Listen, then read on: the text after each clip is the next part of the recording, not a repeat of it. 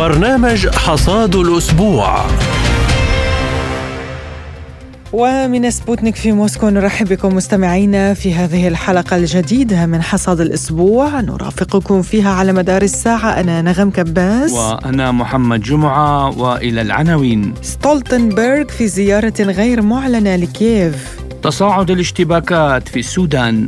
عودة العلاقات السورية السعودية والأسد يشيد بها. النواب اللبناني يقر بتمديد المجالس البلدية والاختيارية لمدة عام.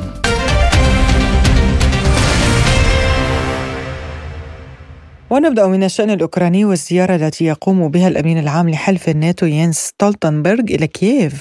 والذي قال قبيلها على الرغم من الكم الهائل من المساعدات التي تم نقلها بالفعل إلى كييف يحتاج الحلف إلى نقل المزيد من الأسلحة إلى أوكرانيا. وبدورها قالت نائبة وزير الدفاع الأوكرانية آنا مليار بأن القوات الأوكرانية شنت هجوما في دونباس في أربعة اتجاهات. بهذا الخصوص قال مخرج أفلام الوثائقية فاليري تاتارف لسبوتنيك بصراحة لم أكن أعتقد أن نظام كييف كان قادرا على التفريط بشباب أوكرانيا المتبقين بأقلية وإلقائهم في هذه المفرمة. فالتواريخ المحددة التي يتم تسميتها هي لعبة دعاية معلومات استخبارية وعسكرية. من المهم أن يحدث هذا من يوم إلى آخر في رأيي ستكون هذه معركتهم الأخيرة والحاسمة بمعنى أن هذا الهجوم المضاد محكوم عليه بالفشل وإلى أي مدى سيحدث هذا الفشل سيحدد استمرار تطور الأحداث بما في ذلك علاقات روسيا مع الغرب. وللحديث عن هذا الموضوع ينضم إلينا عبر الهاتف من لندن المحلل السياسي الدكتور أحمد الزين أهلا بك دكتور في حصاد الأسبوع. أهلا وسهلا بكم. يعني نبدأ من هذه الزيارة غير المعلنة للأمين العام لحلف الناتو ينس ستولتنبرغ لكييف برأيك ما السبب الحقيقي الذي يقف خلفها؟ يعني بالطبع هذه طبعا خطوات أمريكا لا تزال تعمل على تأجيج الصراع في أوكرانيا وفي أوروبا ويعني خصوصا أنها تدفع نحو يعني تصعيد يعني عسكري وتصعيد أمني ولحث كييف على الاستمرار في الهجوم الكبير الواسع الذي سرب خلال الوثائق الأمريكية الغاية في كانت غايه السرية. هذه كلها يعني ضغوط عسكرية أو ضغوط يعني معنوية ونفسية على معنويات الجيش الروسي بأن هناك يعني دعم أمريكي وأوروبي لاوكرانيا من أجل يعني دعمها في الهجوم الواسع على استعادة الأراضي التي وصلت إليها القوات الروسية في مناطق متعددة في في أوكرانيا ويعني لا تزال يعني أمريكا ترفض هذه الرسالة أنها لا تزال ترفض الحوار وترفض الجلوس إلى المفاوضات والحل الاوكرانيا بشكل يرضي جميع الأطراف. يعني هو ليس فقط إمداد بالأسلحة وإنما دعم معنوي وأيضا هل يمكن أن يكون ربما بحث موضوع انضمام أوكرانيا للناتو أو أنه تستبعد حضرتك هذا الموضوع؟ يعني في الوقت الحاضر يعني هناك حكي عن انضمام فنلندا والسويد إلى إلى اوكرانيا إلى إلى الناتو وهذه الناتو نعم. وهذه يعني تعتبر خطوات تصعيدية يعني من قبل أمريكا ويعني لا تزال يعني هذه أمريكا وحلف الناتو لا يزال يخططون بالتقدم نحو شرقا نحو روسيا وتطويقها بقواعد عسكرية من خلال انضمام هذه الدول إلى الناتو.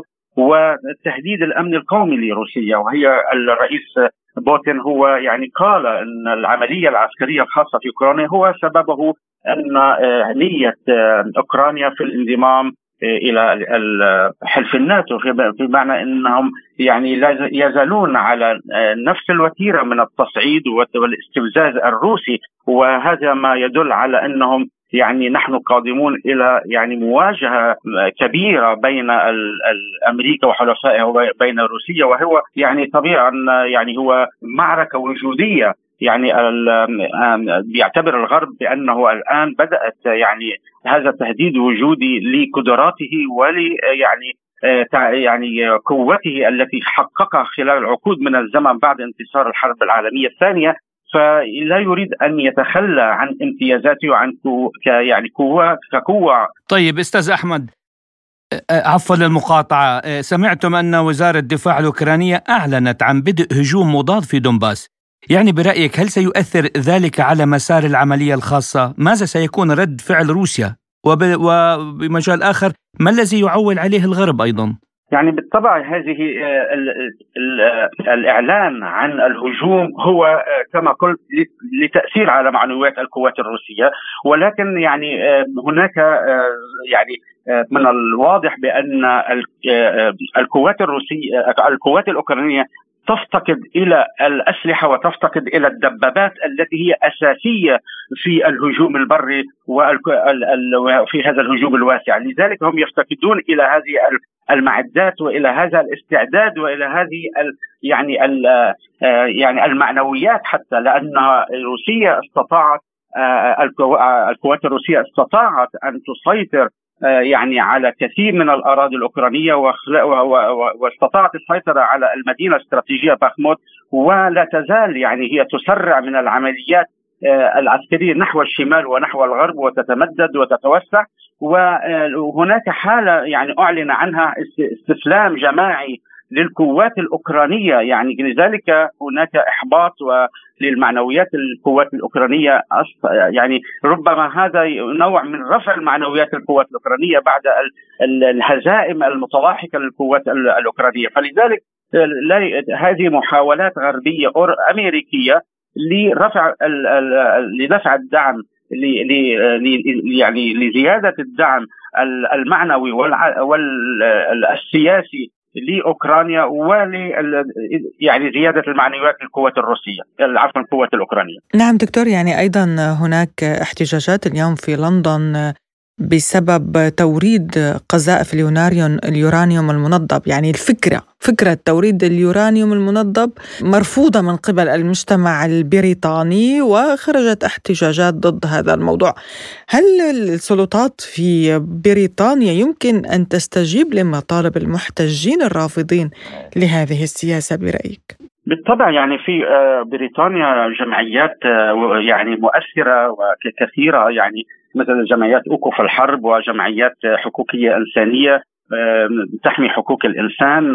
فلذلك يعني هذه لها تأثيرات وربما تقوم ب وتخرج بمظاهرات كبيرة للضغط على الحكومة البريطانية بعدم آه، الخوض في هذه يعني إعطاء أوكرانيا هذه المادة القذائف تحوي يورانيوم منضب آه، فلذلك هذه لها تأثيرات على البيئة ولها تأثيرات كبيرة على الرد الروسي. يعني الروسي لن سيكون له يعني الرد بالمثل وسيستعمل هذه القذائف بالمثل وسيكون يزيد التوتر والتصعيد في منطقة أوروبا. وهذا ما يعني يهدد آه، حياة السكان الأوروبيين بهذه السموم التي ستكون يعني لها تاثيرات بيئية وبشرية. آه، ويزيد من الأمراض ومن ومن المشاكل في أوروبا خصوصا بأن أوروبا لا تزال متضررة اقتصاديا ومتضررة آه، يعني كثيرا من الحرب الروسية الأوكرانية. ولا زال تداعيات هذه الحروب لا تزال يعني في نفوس البريطانيين والأوروبيين من خلال التضخم زيادة التضخم وارفع ارتفاع الأسعار والأزمات الاقتصادية التي يعيشوها يعيشونها. فهذه ست... هذه الخطوات لإمداد روسيا عفوا إمداد اوكرانيا بالمال والأسلحة هذا ما سكد يزيد آه، أكثر وأكثر من أزماتهم ومن يعني مشاكلهم. آه، دكتور أحمد آه، تم يعني اعتقاد أو شولتز اعتقد أن أوكرانيا ليست بحاجة لأنواع جديدة من الأسلحة. ماذا يمكن أن يعني هذا؟ هل هي إشارة إلى أن نظام كييف يطالب بالمزيد والمزيد من الأسلحة بما في ذلك أنواع جديدة؟ بالطبع يعني باوكرانيا سمعنا وقد قرأنا من الصحف بأنها تطالب كندا وتطالب أستراليا وبريطانيا وأوروبا وفرنسا تطالبهم وألمانيا تطالبهم بإعطائها دبابات هجومية ودبابات متطورة وصواريخ يعني بعيدة المدى، لذلك هناك يعني طلبات متلاحقة من من السلطات في أوكرانيا بالدعم المتواصل للغرب بأسلحة لأن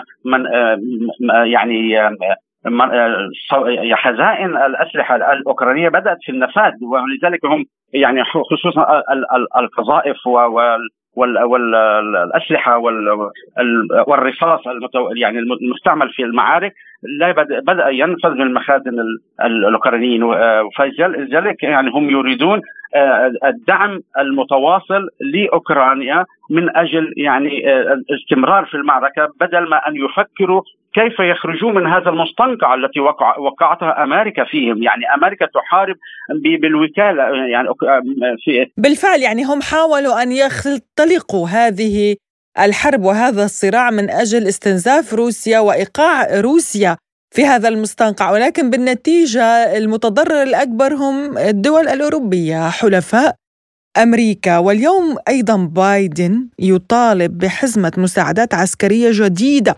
بقيمة 325 مليون دولار ولكن لم يجد أي جواب حتى الآن من الميزانية الأمريكية ومن الخزانة. هل برأيك ستدعم الميزانية الأمريكية بأكملها أوكرانيا؟ هل سيرضى الشعب الأمريكي على هذه السياسة؟ يعني هم منذ البداية ويرسلون الأموال والمليارات والأسلحة والذخائر. إلى متى يعني؟ وكان هناك في احتجاجات ضد هذه السياسة في الولايات المتحدة. نعم يعني نحن نجد أن يعني آه، مطالب الشعب الأمريكي والأوروبي يختلف عن آه، عن سياسات دول حكوماتهم ودولهم. يعني دائما السياسة الأمريكية يعني هي بعيدة كل البعد عن متطلبات أو تطلعات الشعب الأمريكي، الشعب الأمريكي هو شعب يحظى أو هو يعني يطالب بتطبيق الديمقراطية والسلام والعدالة آه، في في المجتمعات ولا يريد آه، يعني مزيد من الحروب ومزيد من الدماء. ولكن آه، الدولة العميقة في أمريكا يعني المستفيدين من الحروب ومن استمرار النزاعات والصراعات في مناطق مختلفة من العالم الذين يشغلون المصانع الأسلحة ويبيعون الأسلحة والمعدات العسكرية لهذه الدول المتصارعة يستفيدون من من الأموال التي تأتيهم من خلال هذه من خلال هذه الحروب، لذلك هم يتابعون في سياسة يعني أمريكا تحاول خلق نزاعات متعددة. والآن نرى النزاعات الموجودة في والحروب والحرب الموجودة في السودان. يعني نعتقد بأن المحرك الأساسي لهذه المعركة في السودان هي أمريكا بعد أن يعني خمدت الحرب في مناطق غرب آسيا ونرى أنها نقلت. يعني ربما هو صراع جديد أمريكي روسي أيضا في السودان بعد بناء قاعدة روسية عسكرية هناك؟ بالطبع يعني هو اولا أعتقد بأنه يعني هو ضرب ل أو لرسالة بأنه احتجاجية للاتفاق الإيراني السعودي برعاية الصين ورسالة تحذيرية أو أو استفزازية وعدائية نحو روسيا والصين الذين لدان يعني لهما مصالح مشتركة في السودان وفي أفريقيا. لذلك تحاول أمريكا ضرب المصالح الروسية الصينية في أفريقيا من خلال افتعال الحرب بين الجيش النظامي السوداني وبين قوات التدخل السريع في في السودان. المحلل السياسي الدكتور أحمد زين كنت معنا عبر الهاتف من لندن شكرا لكم وحياكم الله. شكرا دكتور. أهلا وسهلا وإلى السودان حيث تتواصل الاشتباكات العنيفة والاتهامات المتبادلة بين قوات الدعم السريع التي يقودها محمد حمدان دغلو وقوات الجيش السوداني بقيادة عبد الفتاح البرهان ولا تلوح في الأفق نهاية لحمام الدم. وأعلن مكتب الناطق الرسمي باسم القوات المسلحة السودانية عن إجلاء 177 فردا من الأطقم الفنية للقوات الجوية المصرية الذين تم احتجازهم في قاعدة مروي بالسودان أثناء اندلاع الاشتباكات. وللحديث أكثر عن هذا الموضوع ينضم إلينا عبر الهاتف من القاهرة الخبير العسكري العميد حسن حناوي. أهلا بك سيادة العميد في حصاد الأسبوع. وأبدأ معك كيف استعادت مصر جنودها من السودان؟ يعني ماذا قدمت مصر مقابل ذلك؟ لا أعتقد لا أعتقد أن مصر قدمت شيء. يوجد في مصر حوالي 3 إلى 4 مليون سوداني مقيمين إقامة كاملة وبيعاملوا كأنهم مصريين بالظبط. وبيعالجوا في مستشفيات الدولة القصر العيني لو ذهبت إلى القصر العيني فتجد مرضى سودانيين كتير جدا بيعالجوا على حساب الدولة المصرية. لأن الدولة المصرية والسودانية كانوا زمان دولة واحدة. فكم يعني حوالي يعني لا يقل عن 3 مليون ونص سوداني يقيمين يقيمون في مصر في القاهرة. في حي حي عابدين حي عابدين في قلب القاهرة. لو مشيت فيه هتلاقي السودانيين اللي فيه أكثر من المصريين. يعني هم ضيوفنا كون إن هم يستضيفوا عدد من الجنود ويسيئوا معاملتهم هذا لا يتمشى مع الأخلاق العسكرية ومع النظام في العالم كله. يوجد في مصر كثير جدا من الدول الإفريقية بيتدربوا دوروا فرق تعليميه الدول الإفريقية والعربية. فاللي تم ده أصلا شيء خارج عن الأخلاق العسكرية. أنا كنت في أمريكا باخد دورة وده تقليد موجود. يعني سيادة العميد لماذا برأيك ماطل قائد قوات الدعم السريع بتسليم الجنود المصريين؟ أعتقد أنه كان بيفكر كيف يستغلهم. كرهائن مثلا يظهر قدام العالم أنه هو أثر جنود مصريين ياخذ شعبية عنده في الدولة بتاعته. أنا أثرت مصريين يعني كان نوع من, من, من هذا النوع. ثانيا أنا معلوماتي أنا إن حتة اللي هو الرئيس ده غير خريج كلية عسكرية. فيه نظام دولي وتقاليد عرفية بين الدول. إذا سيادتك ذهبت تاخد دورة في أمريكا مثلا أو في أي دولة بتاخد كارنيه ضابط أمريكي. تعامل كأنك ضابط في الجيش الأمريكي. فالناس دي مهمة تدريبية المفروض يعاملوا كأنهم سودانيين. دي تقاليد عسكرية يعني على مستوى العالم كله. فهو كمان هو مش خريج كلية عسكرية فهو لا يعلم بهذه المعلومات وبالتالي تصرف هذا التصرف. يمكن حد من زملائه وقال له انت كده بت يعني بتخالف يعتبر مخالفة القانون الدولي. طيب سيادة العميد برأيك ما هي الدول الآن التي تنفخ في النار ولا تريد التهدئة في السودان؟ ماذا تستفيد أي دولة من دمار السودان؟ يعني دمار السودان ده هيعود على مين؟ مين هيستفيد منه؟ السودان خلاص عملت علاقات مع إسرائيل وخدت مقابل ذلك طبعا تخفيض الديون بتاعتها أنا لا, لا أرى أن هناك دول مستفيدة من الحرب الأهلية في السودان نهائي دي حاجات داخلية عندهم وخلافات داخلية بين السودانيين. وكان الله في عون السودان. السودان دولة ذات امكانيات كبيرة جدا ودولة تعيش بل بلا بلا بنيه أساسية. طيب سيادة العميد يعني برأيك هل يمكن أن تدخل مصر في هذا الصراع بطريقة أو بأخرى؟ السودان مش محتاج الجيش السوداني. رأيي أنا إن هو غير محتاج لمساعدة من حد. الجيش السوداني نفسه هينهي هذا التمرد وسيقضي عليه. سيادة العميد كثر الحديث عن مصر وجنودها المحتجزين في السودان وكأنه يوجد اهتمام عالمي كبير بزج مصر في الحرب السودانية مع العلم أن طائرة سعودية مدنية احترقت في مطار الخرطوم ولم يتكلم أحد عن ذلك يعني من له مصلحة بزج مصر ولماذا؟ لا هو هو تصرف شاذ إن جنود ضباط رايحين مهمة تدريبية معايا حضرتك زي بالظبط عندما قتل الليبيون السفير الأمريكي ورفاقه قتلوا سفير أمريكي واعتدوا عليهم هم وعدد من افراد السفارة. ده تصرف يعتبر همجي. ان أنا ضيف عندك تعتقله ده تصرف همجي بتدل على على تخلف المتمردين في السودان ليس الملومين بالقانون الدولي ليس الملومين بالعرف العسكري في العالم كله. تصرف شاذ يبدو إن أحد عنده متعلم وقال له إن تصرف غلط وشاذ وهيقلب على العالم كله مش بس مصر يعني. حضرتك بتقول طيارة مدنية سعودية احترقت. طيب يعني هنا سؤال أيضا عن مصر والأطماع بمصر وغاز مصر و انتشار ميليشيات على حدودها إن كان في ليبيا. اليوم السودان مشتعل. كل هذا كيف سيؤثر على مصر. من هو الذي لا يريد لمصر أن تأخذ نفسها كما يقال؟ بنجد أعداء من الدول العربية ممكن عقد قديمة مصر لحد عام 58 كانت الدولة الوحيدة التي بها جامعات. لحد 58 أول جامعة عربية تتعمل كانت في بغداد سنة 58 وجامعة القاهرة هي التي أنشأت هذه الجامعة. لم يكن هناك تعليم في العالم العربي جامعي فمصر كان لها كان كان زمان يعني دلوقتي خلاص الدول العربية تقدمت جدا واصبح في السعودية 70 جامعة وأصبح الدول العربية كلها عندها جامعاتها وعندها أساتذتها وكل حاجة، لكن التاريخ القريب يعني مش مش البعيد قوي يعني الستينات والسبعينات والثمانينات أيضا كان معظم خريجي جامعات من مصر كان مصر لها فضل على هذه الدول عقد قديمة عندها تبص تلاقي المصريين بيعاملوا معاملة سيئة جدا. في الكويت الكويت بيعامل المصريين معاملة سيئة جدا وفي قطر. لا قطر لا قطر بتعامل المصريين معاملة كويسة ولكن لها سياسة معينة.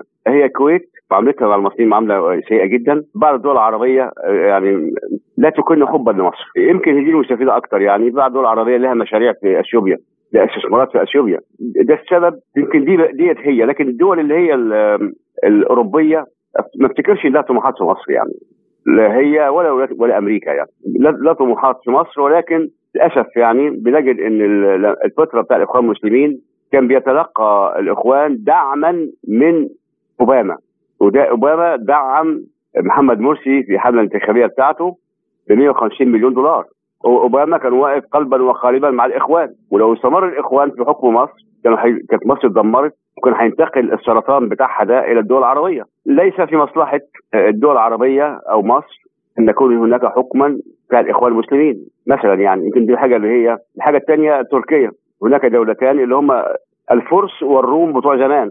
الأتراك هم الروم بتوع زمان ما قبل الإسلام. إيران هي الفرس ما قبل الإسلام. الخبير العسكري العميد حسن حناوي كنت معنا ضيفا كريما من القاهرة. شكرا لكم وحياكم الله.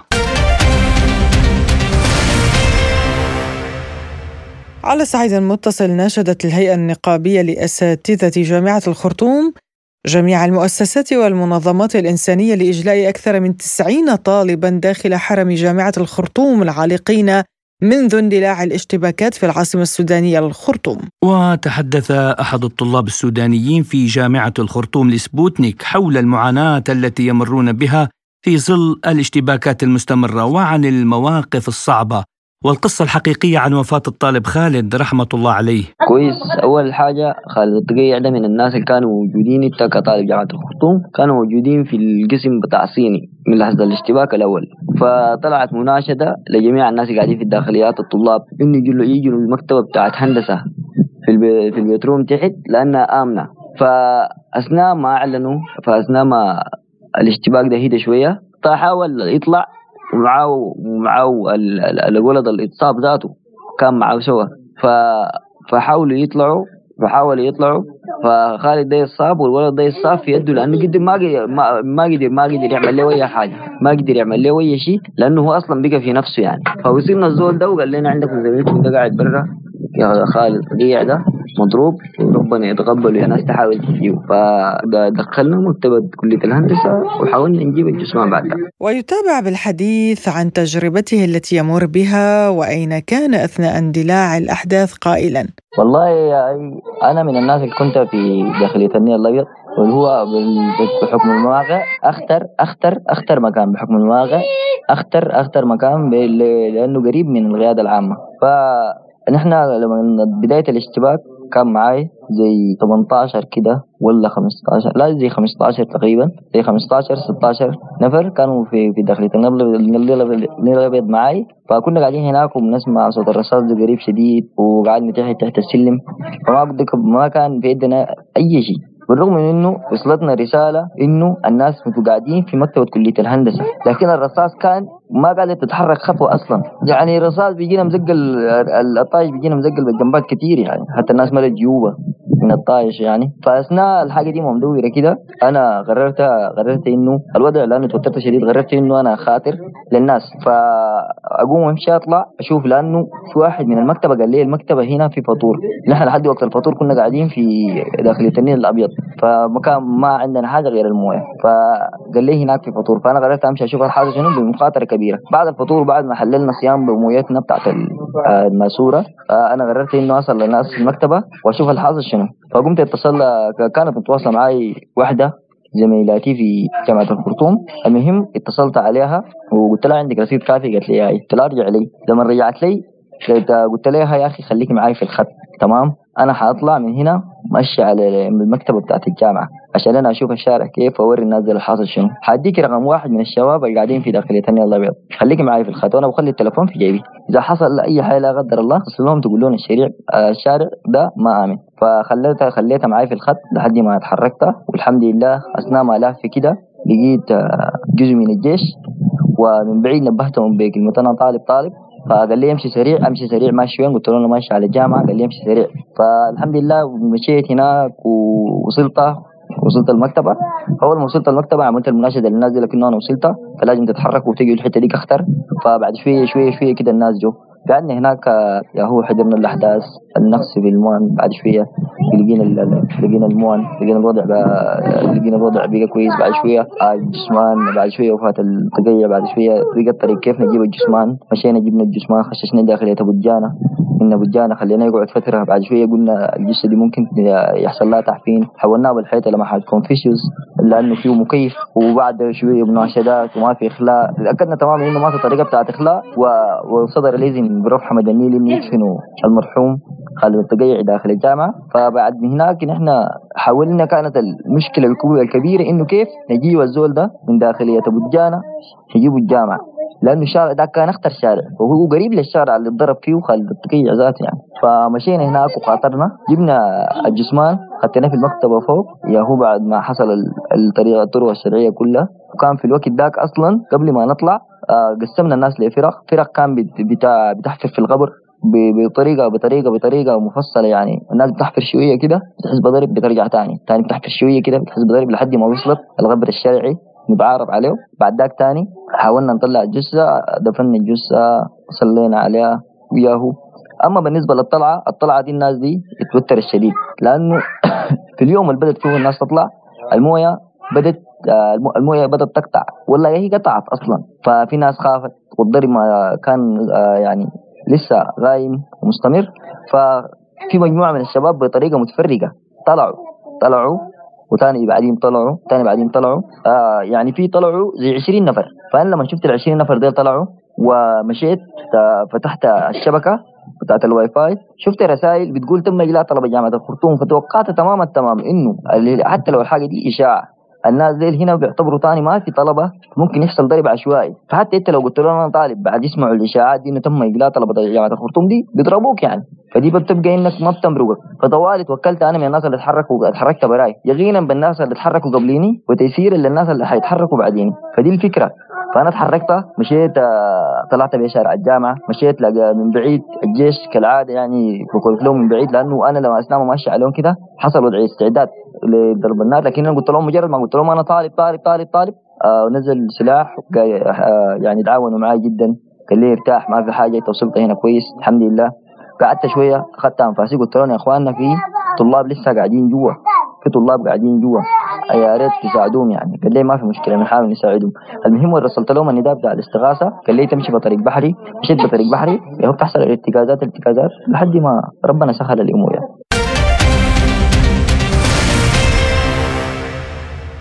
وإلى سوريا حيث بحث وزير الخارجية السعودي فيصل بن فرحان خلال لقائه بدمشق مع الرئيس السوري بشار الأسد سبل تسوية الأزمة السورية وعودة دمشق إلى محيطها العربي بعد انقطاع دام نحو عقد من الزمن.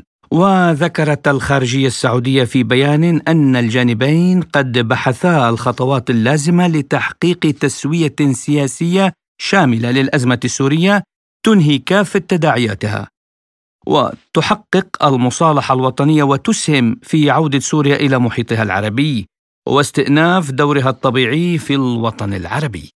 بهذا الصدد قال الكاتب والمحلل السياسي السوري محمود صالح يعني أن هذه الزيارة ليس المهم فيها إن كانت سوريا ستعود إلى جامعه الدول العربية خلال القمة القادمة في الرياض أم ستتأخر بعد ذلك، أنا أعتقد يعني أن المهم في الزيارة هي عودة العلاقات بين سوريا ودولة مهمة مثل السعودية، كلنا يدرك أهمية المملكة العربية السعودية كدولة مؤثرة في المنطقة الإقليمية وأيضا في المشهد الدولي في في هذه المنطقة، المملكة العربية السعودية لها دور إقليمي في منطقة الخليج وأيضا في شمال أفريقيا وتلعب دورا مميزا.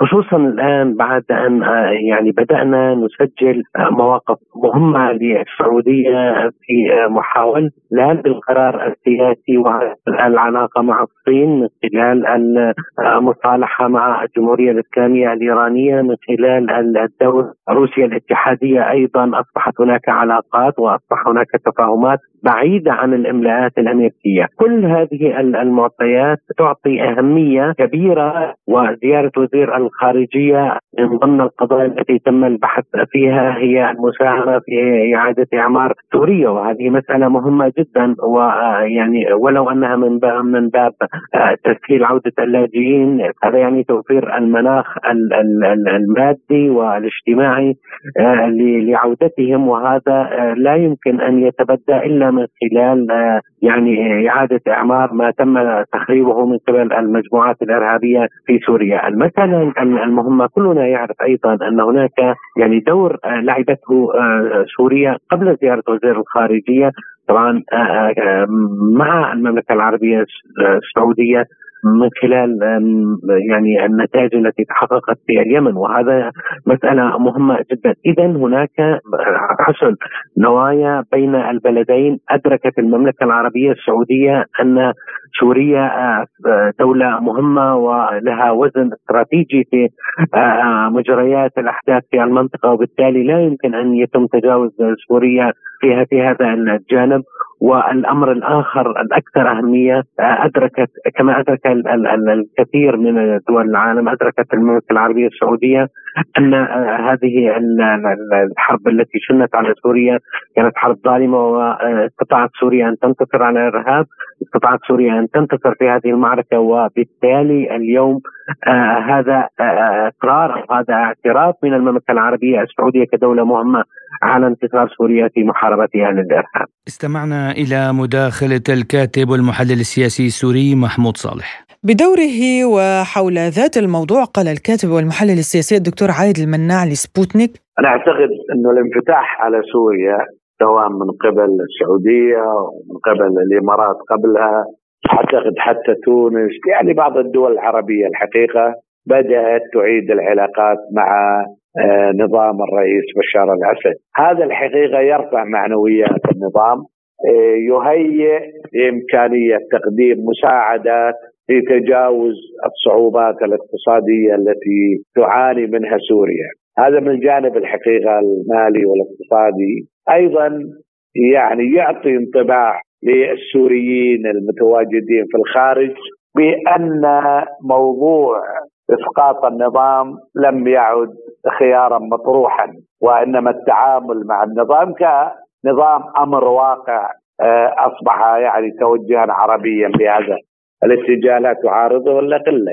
الجانب الآخر أيضا الثالث أنه اقليميا إشعار تركيا بأن وأيضا يعني دول أخرى بأن النظام العربي آه، لا يقبل باحتلال أراضي عربية واستمرار آه، آه، مضايقة سوريا في هذه الجوانب وخاصة في الشمال السوري. أنا أعتقد حتى الإسرائيليين ممكن أن يتلقوا الرسالة بشكل يعني يحد من آه، قيامهم بأعمال عدائية ضد سوريا وإن كانت هي غالبها بحجة ضرب مواقع إيرانية. لأنه يعني سوريا الآن أصبحت مقبولة من عدد من الدول العربية وبالذات الدول الخليجية.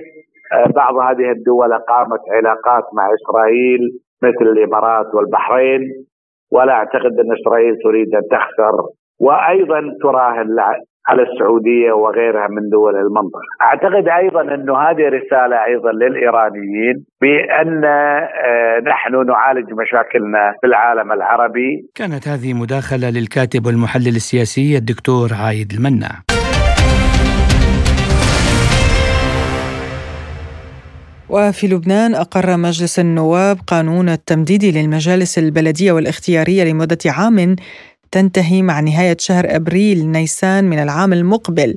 فيما أعلن نائب رئيس مجلس النواب اللبناني إلياس بوصعب أن إجراء هذه الانتخابات أصبح شبه مستحيل. ودانت الجمعية اللبنانية من أجل ديمقراطية الانتخابات. لادي قرار البرلمان اللبناني إذ قالت الأمين العام للجمعية روني الأسعد لسبوتنيك إن القرار طعنة جديدة لمبدأ ديمقراطية الانتخابات ومبدأ دورية الانتخابات وطعنة بوجه القانون والدستور.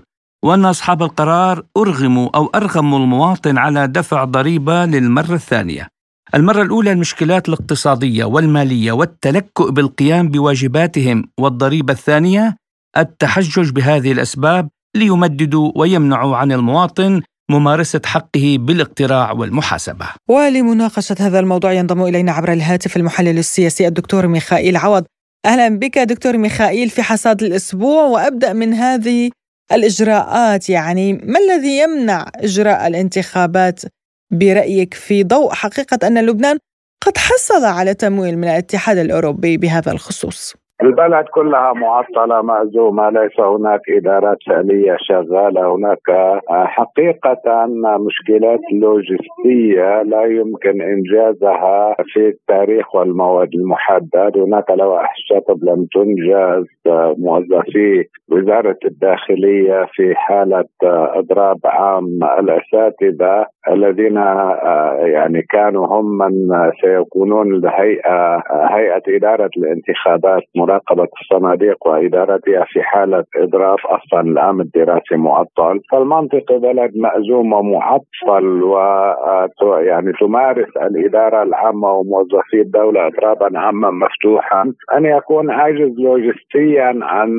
إنجاز الانتخابات البلدية. الأسباب هذه أسباب واقعية. الأسباب السياسية والعملانية هي آه، عمليا جرى تحديد مواعيد آه، بقصد إحراج التيار الوطني الحر لأنه إن جرت الانتخابات في موعدها فستكون خسارته مدوية وإلزامه حضور جلسة تشريعية لاسقاط ذريعته التي اعتمد عليها لتعطيل آه، انتخابات رئاسة الجمهورية بجلسة آه، تحوز على نصاب آه، كامل هناك أسباب عملانية وأسباب سياسية ماذا عن الاحتجاجات ببيروت التي تطالب برفع الأجور والمعاشات؟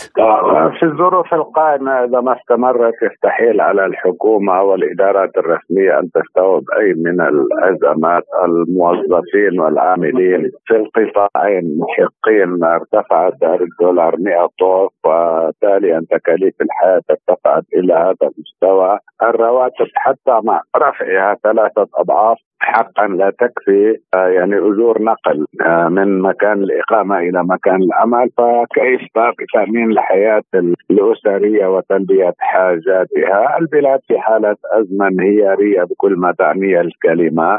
ما لم يعاد تفعيل mechanism عمل الدولة كمؤسسة آه، ليس هناك من مطالب سيجري تحقيقها أو تلبيتها طيب هل من حلول دكتور حاليا يمكن أن تقدمها الجمعية اللبنانية من أجل ديمقراطية الانتخابات مثلا؟ لأن بلد تضربه أزمة عميقة عنيفة تطال في الكيان إفلاس النظام أزمة سياسية تعطيل الهيئات الدستورية وتعطيل الدولة ووظائفها عمليا. من المنطقي أنها لا تستطيع معالجة أي من الأزمات أزماتها إلى مزيد من التفجر والاستنساخ إلى حين نضج ظروف ومعطيات إما محلية أو إقليمية دولية تنتشر من لبنان. سوى ذلك لا يبدو أن هناك فرصة فعلية لمعالجة أي من الأزمات الجزئية طيب بالنسبة للتقارب السعودي السوري هل له انعكاس على أزمة لبنان برأيك؟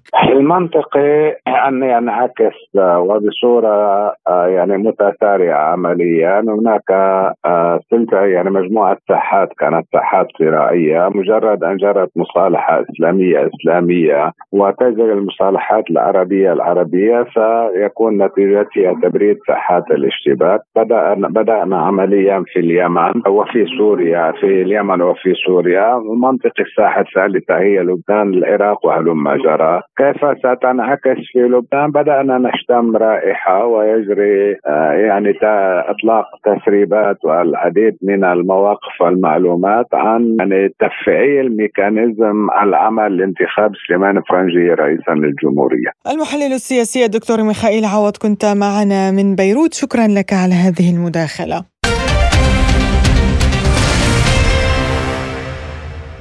ومن السياسة إلى الاقتصاد حيث فرضت دول أوروبية عدة تمتلك حدودا جغرافية مع أوكرانيا ما يشبه الطوق الاقتصادي القاسي الذي قد يحرم نظام كييف من أحد أهم عائداته الاستراتيجية. وأعلن رئيس الوزراء السلوفاكي أن بلاده ستعلق وارداتها من الحبوب ومنتجات أخرى محددة من أوكرانيا وبذلك تكون ثالث دولة أوروبية لديها حدود مع كييف تقوم بهذه الخطوة قالت المتحدثة باسم المفوضية الأوروبية إن رئيسة المفوضية الأوروبية أورسولا فون دير لاين أكدت أو أعدت مقترحات لحل الوضع المتعلق باستيراد المنتجات الزراعية من أوكرانيا إلى الاتحاد الأوروبي. حول هذا الموضوع قال الخبير الاقتصادي فلاديسلاف جينكو هذا يرتبط بأن أوروبا تدفع الآن ستة أضعاف ما يدفعه المستهلكون الأمريكيون مقابل الغاز الطبيعي. لقد بنى الأمريكيون كل شيء بهذه الطريقة. هم أنفسهم من بين أكبر منتجي النفط والغاز الطبيعي في العالم وهم أحد رواد توريد الغاز الطبيعي المسال. وهذه المادة الخام مهمة جدا بما في ذلك للزراعة فهي الأساس لإنتاج الأسمدة النيتروجينية إنها كهرباء لتدفئة البيوت البلاستيكية وما إلى ذلك. لذلك بشكل عام يتحول الاقتصاد الأوروبي إلى اقتصاد الأرض المحروقة. هناك سيكون من غير المربح اقتصاديا إنتاج أي شيء. بما في ذلك المنتجات الزراعية. لقد جعل الأمريكيون إنتاج فول الصويا والذرة ومحاصيل أخرى في الولايات المتحدة أمرا مربحا.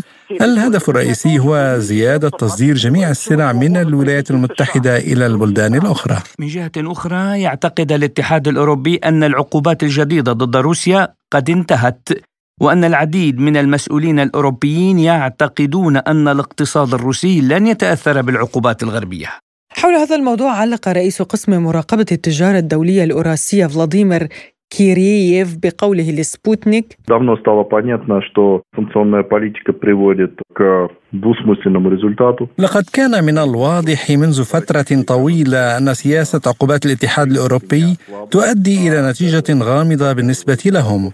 لم يضعف الاقتصاد الروسي بل إنه يظهر نموا اقتصاديا. ومن الممكن أن نقول إن العقوبات كانت تحفز الاقتصاد. لقد كان للعقوبات تأثير أكبر على زعزعة استقرار اقتصاد أوروبا نفسها.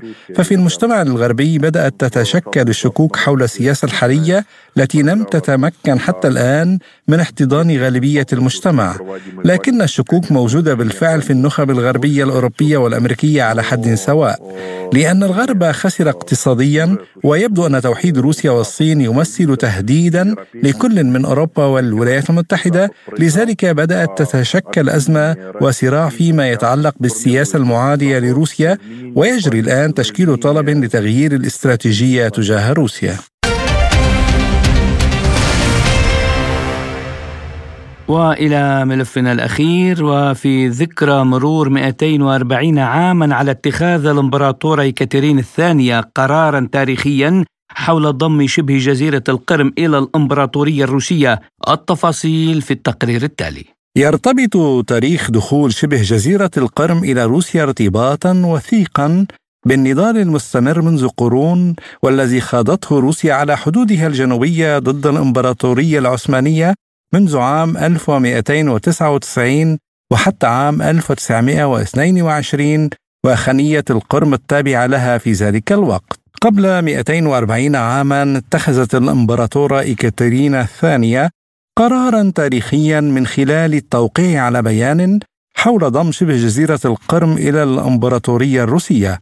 ونشأت خنية القرم في منتصف القرن الخامس عشر كدولة مستقلة وبالنسبة للعثمانيين كانت ذات أهمية استراتيجية حيث شكلت معقلا للقتال ضد الدولة الروسية وبريطانيا فضلا عن كونها مركزا تجاريا رئيسيا في منطقة البحر الأسود.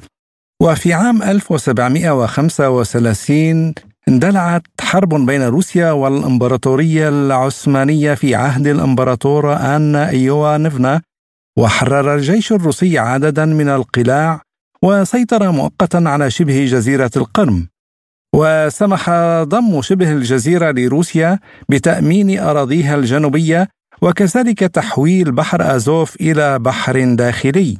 وانتقلت موانئ كيرتش وكينبورن وينيكالي إلى أراضيها وهكذا حصلت روسيا على حق الوصول إلى البحر الأسود والصيادون الروس الحق في الصيد في بحر أزوف ومضيق كيرتش. وخاطب الأمير غريغوري باتيومكين الإمبراطور في عام 1782 بمذكرة جاء فيها إن الاستحواذ على شبه جزيرة القرم لن يؤدي إلا إلى إحلال السلام.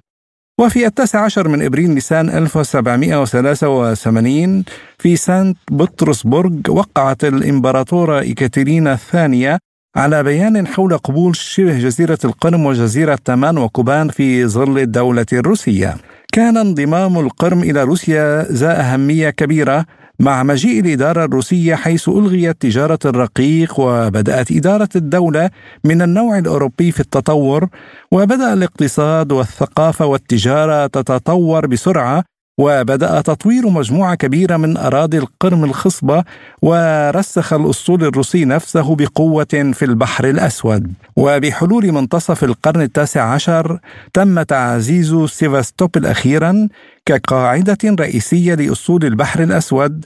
وخلال حرب القرم ما بين 1853 و 1856 واجهت كل من بريطانيا العظمى وفرنسا والإمبراطورية العثمانية ومملكة سردينيا روسيا في وقت واحد. وفي عام 1954 تم نقل منطقة القرم إلى جمهورية أوكرانيا الاشتراكية السوفيتية إحدى جمهوريات الاتحاد السوفيتي. ومنذ الأول من ديسمبر كانون الأول عام 1991 كانت أراضي جمهورية القرم الحديثة جزءا من أوكرانيا.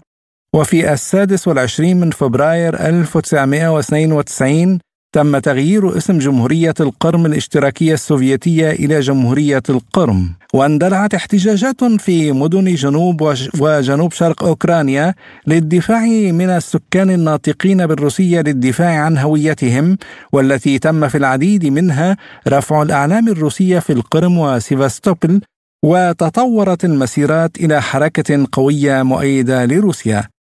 وفي الثامن عشر من مارس آذار 2014 وقع الرئيس الروسي فلاديمير بوتين وقيادة شبه جزيرة القرم وعمدة مدينة سيفاستوبل اتفاقية بشأن انضمام جمهورية القرم ومدينة سيفاستوبل إلى روسيا.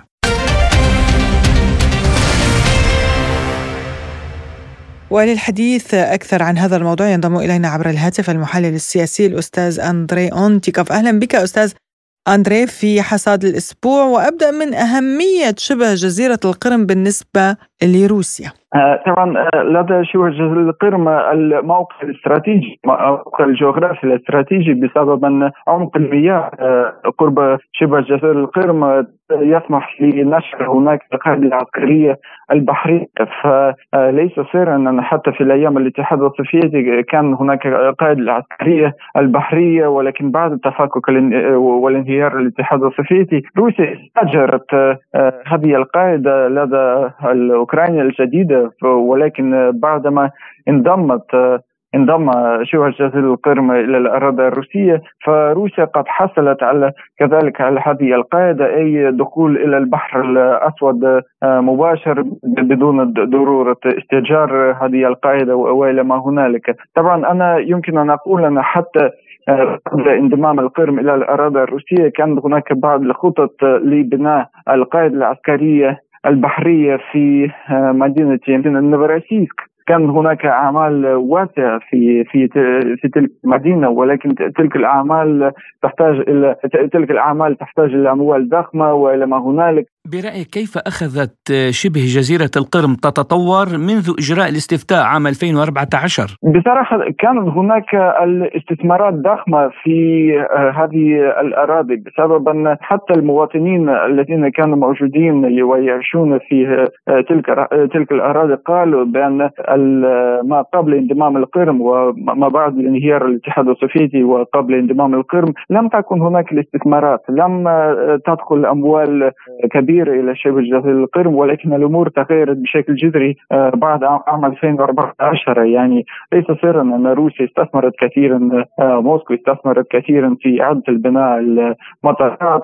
آه، طبعا كان هناك تطوير للقواعد العسكرية كذلك بنية تحتية وإلى ما هنالك ولكن المشكلة الرئيسية بعد عام 2014 كان أو كانت في نقص المياه الشرب في القرم، لماذا؟ لأن بعد عام 2014 السلطات الأوكرانية قد قطعت وصول هذه المياه الشرب إلى هذه شبه جزيرة القرم ولكن هذه المشكلة وجدت حلها بعد العملية العسكرية الروسية في أوكرانيا التي بدأت قبل أكثر من سنة فروسيا تمكنت من أولا بناء الممر البري إلى القرم وكذلك طبعا تمكنت من فتح هذه السيول للمياه الشرب إلى القرم فلذلك تم حل هذه القضية. وأيضا ليس سرا أن روسيا وقبل العملية العسكرية قد قامت ببناء برنامج ضخم بارز جدا حول تمكنت من تشييد الجسر الذي ربط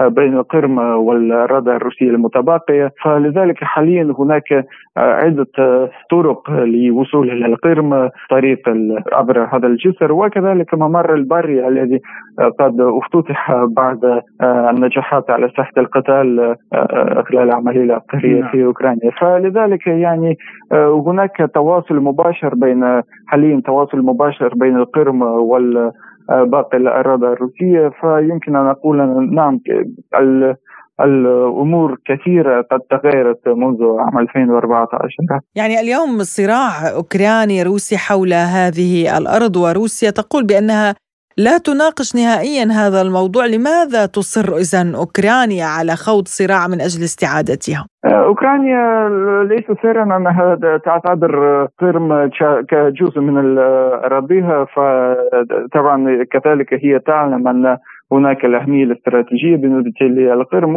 بصراحة ليست أوكرانيا بل قبل كل شيء الولايات المتحدة الأمريكية بسبب أن في حال ستتمكن أوكرانيا من استعادة أو تحتل هذه هذه شبه جزيرة القرم فبطبيعة الحال هذا سيعرقل وبشكل قوي جدا دخول روسيا إلى البحر الأسود. من جديد أود أن أعيدكم إلى فكرة القاعدة العسكرية البحرية المتواجدة في القرم فطبعا لدى هذه القاعدة الأهمية الاستراتيجية وحتى خلال التاريخ للدولة الروسية نحن نعلم أن كان هناك عدة الحروب بين روسيا ودول مختلفة قبل كل شيء تركيا الإمبراطورية العثمانية العثمانية للحفاظ على بقاء الروسي بقاء البحري الروسي البحر العسكري الروسي في البحر الأسود. فلذلك يعني التاريخ يعيد نفسه يعني فلذلك من جديد نحن نرى هذه المحاولات لتقييد النفوذ الروسي في البحر الأسود. ولكن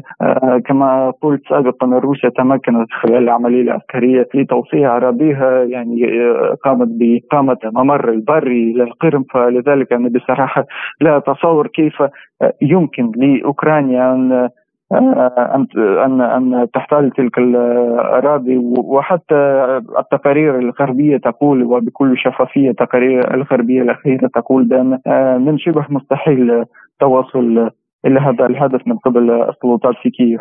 يعني هل هناك قراءة لعواقب خطيرة فيما لو تم نقل جبهات القتال إلى أراضي القرم؟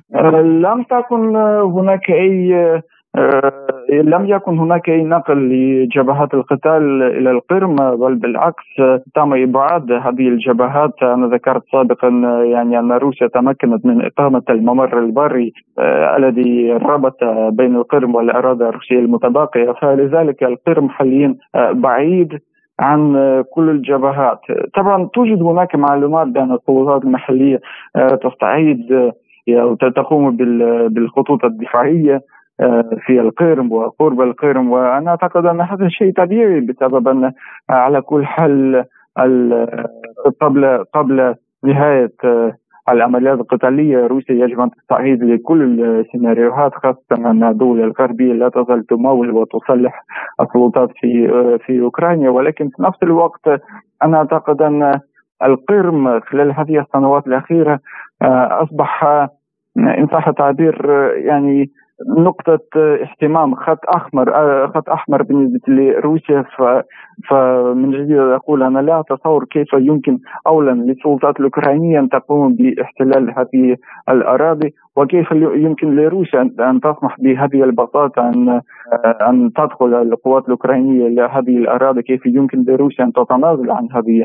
الأراضي. فلذلك آه، أنا بصراحة طبعا توجد هناك أحاديث كثيرة المناقشات خاصة في صفوف المحللين الأوكرانيين لأن كييف قد يمكن أن تشن الهجوم باتجاه القرم ولكن من جديد أقول أنا لا أتصور كيف يمكن أن تنجح أوكرانيا في ذلك خاصة أن المعلومات الأخيرة تقول بأن روسيا تستعيد لكل السيناريوهات وتقوم ببناء الدفاعات خطوط الدفاع في مناطق المختلفة ليس فقط في القرم بل كذلك في الجبهات المتواجدة حاليا بين القوات الروسية والأوكرانية.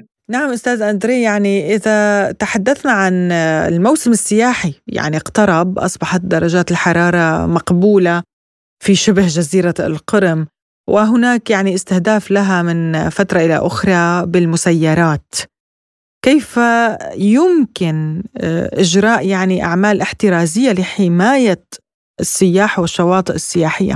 طبعا توجد هناك هذه الأعمال آه، خاصة في دول كان هناك هجمات على بعض المدن في القرم ولكن أنا أود أن أكون صريحا هنا بأن آه، في دول استمرار العمليات القتالية طبعا سنرى آه، أو وحاليا نحن نرى انخفاض في آه، حجم السواح أو عدد السواح الذين يزورون القرم حاليا. هذا شيء طبيعي بسبب أن القرم متواجد قرب جبهات القتال ولكن مع نهاية العملية القتالية نحن سنرى ازدهار للقطاع السياحي في القرم. كما ازدهر بعد الانضمام إلى الأراضي الروسية أي كان هناك الأماكن المختلفة قد تطورت وأنشأت من قبل السلطات الروسية الأماكن المختلفة للسواح تم تطوير الأماكن القديمة التي بنيت حتى في خلال أيام الاتحاد السوفيتي ولما هنالك أي النقطة الرئيسية التي